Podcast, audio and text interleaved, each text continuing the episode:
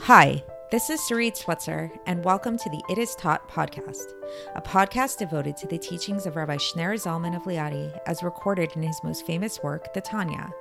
My hope for this show is to make these teachings accessible and relatable to the average person, regardless of prior Jewish education or affiliation. The episodes follow the prescribed daily study portions and are meant to serve as practical lessons in how to live your life as your true self and develop an authentic and powerful relationship with your Creator. I have personally experienced the effects the study of this work has had on me, and I'm excited to share what I can of this knowledge with you. So please join me on this journey of learning, self growth, and connection with your source.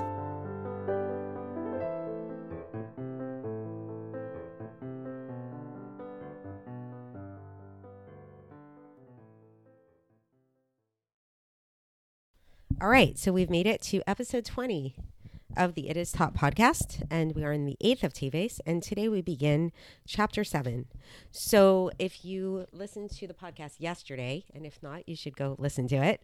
And um, we started talking about how if you start to become familiar with these terms, remember I mentioned that these terms are going to come up over and over and over again. So, um, we started to learn what the term klipos mean. Klipos are are these shells that God uses to conceal his godliness in the world because everything essentially is godliness, but God created a mechanism by which his godliness will be concealed within the world. So we mentioned last time that there are two different types of these shells.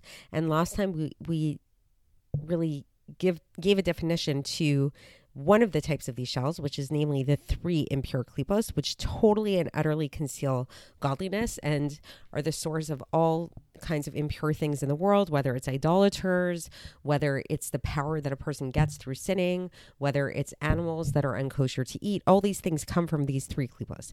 Today, we're going to talk about the other category of klipa, which is just one klipa. So it's the fourth klipa. And that's what's known as klipas noga. Noga literally means luminosity. So the way that I like to think about this is that if you want to think about the first three klipos as being totally, totally opaque, so they 100% can conceal godliness. The klipas noga is a little bit more translucent.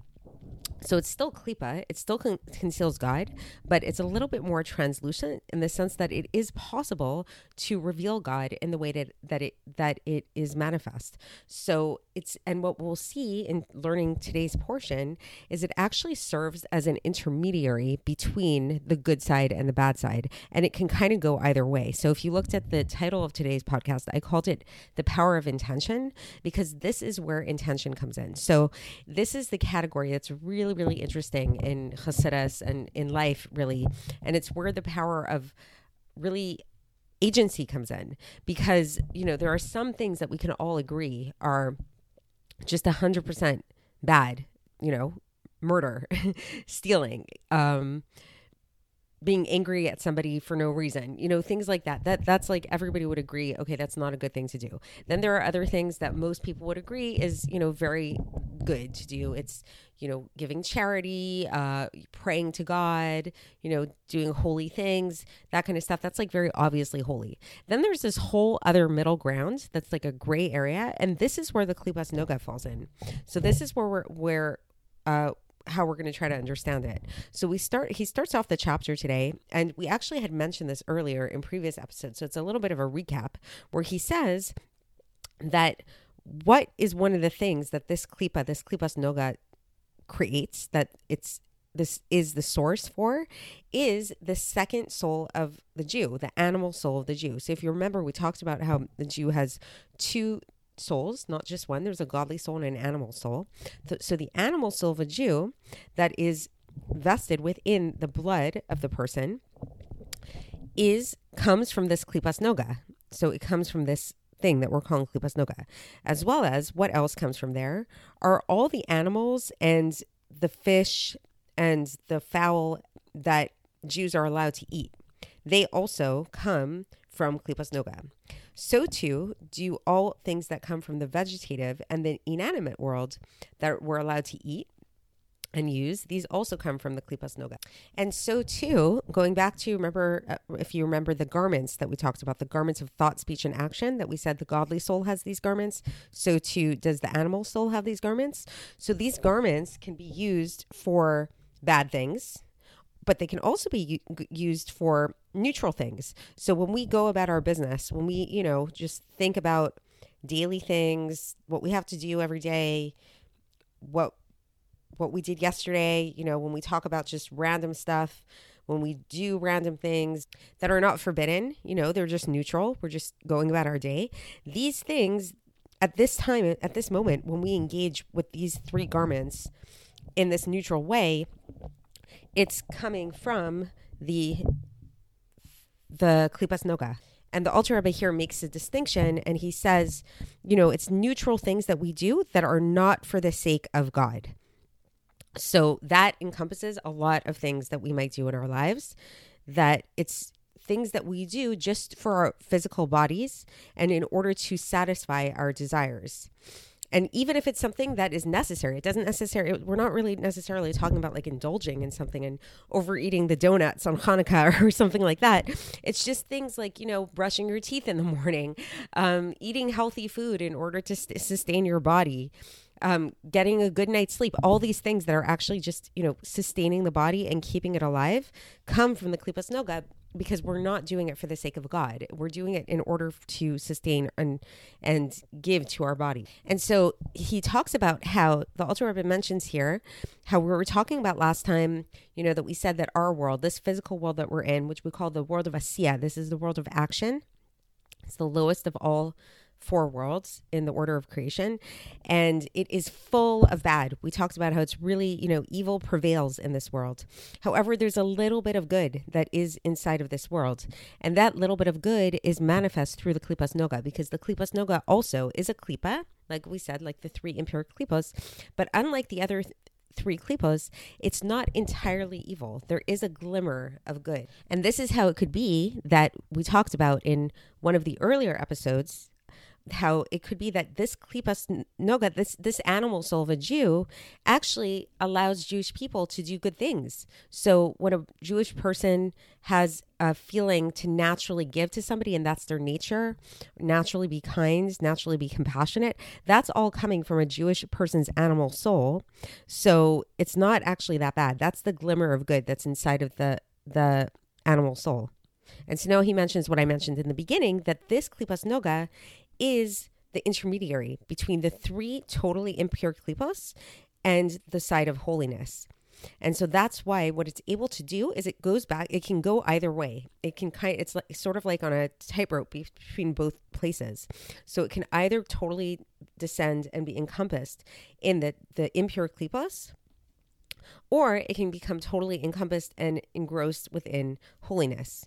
And the way that this happens, that it would become totally holy, is that the good that's found within this klipas noga, like we mentioned, that there's a little bit of good within it, it becomes refined and rectified, and it rises up and rises back into the holiness. So now the Alter Rebbe gives a few examples of how this could take place. Like, what are we talking about here, where the um, the good within the klipas noga gets refined and elevated in this way?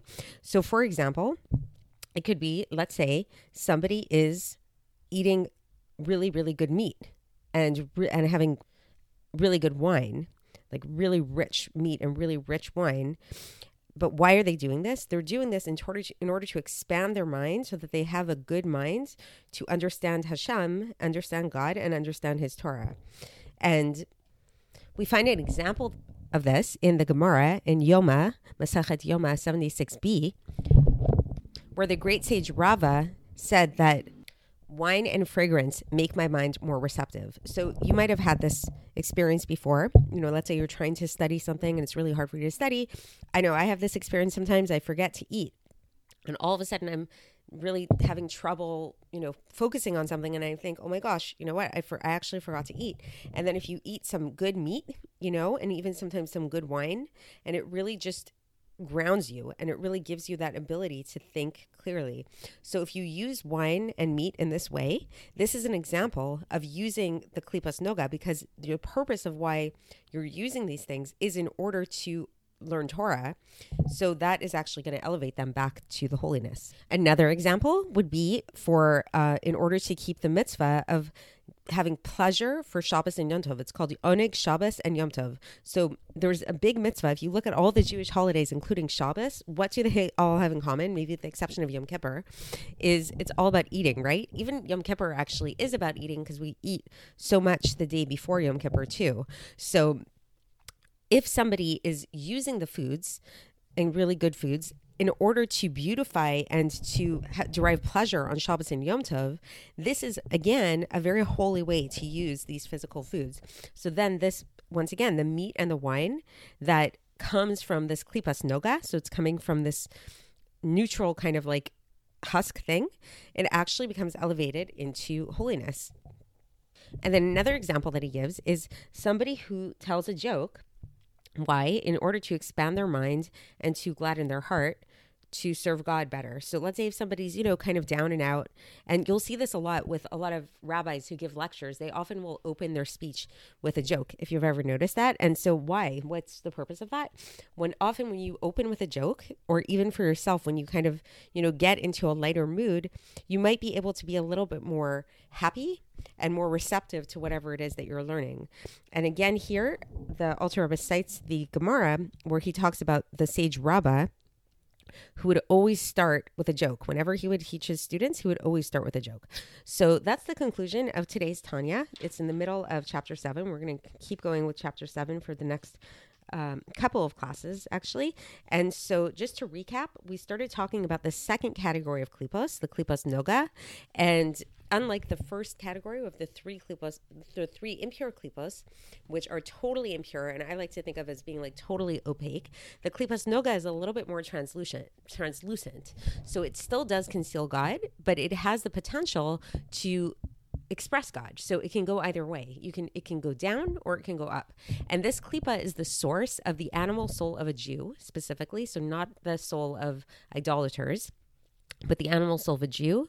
It's also the source of all animals, vegetative and inanimate objects that are neutral that we're allowed to use. You know, it's not things that we have to use. It's not things that are uh, materials for mitzvahs per se, but it's objects that are more neutral and that we have the choice and we have the ability. These are things that God gave us the ability to use our intention, and depending on what how we use them, we have the ability to either bring them down with us or we can elevate them into holiness. So I hope you enjoyed, and I hope that made things a little bit more explain more easy to understand and we'll I'll speak to you again. Thanks for listening to the It Is Taught podcast, hosted by Sarit Switzer. This podcast is dedicated in loving memory of my maternal grandfather, Avraham Yitzchak ben Binyamin HaKohen of blessed memory. Music by Shoshannah. If you enjoyed this episode and would like to support the show, please share it with others and subscribe on YouTube, Apple iTunes, Spotify, or wherever you listen to podcasts. And make sure to leave us a five star review. To find out more about the It Is Taught project, including more information on my soon to be published book, please visit our website, itistaught.com. To catch the latest from me, follow me on Facebook, Instagram, and Twitter. Looking forward to speaking with you tomorrow, and until then, have a great day.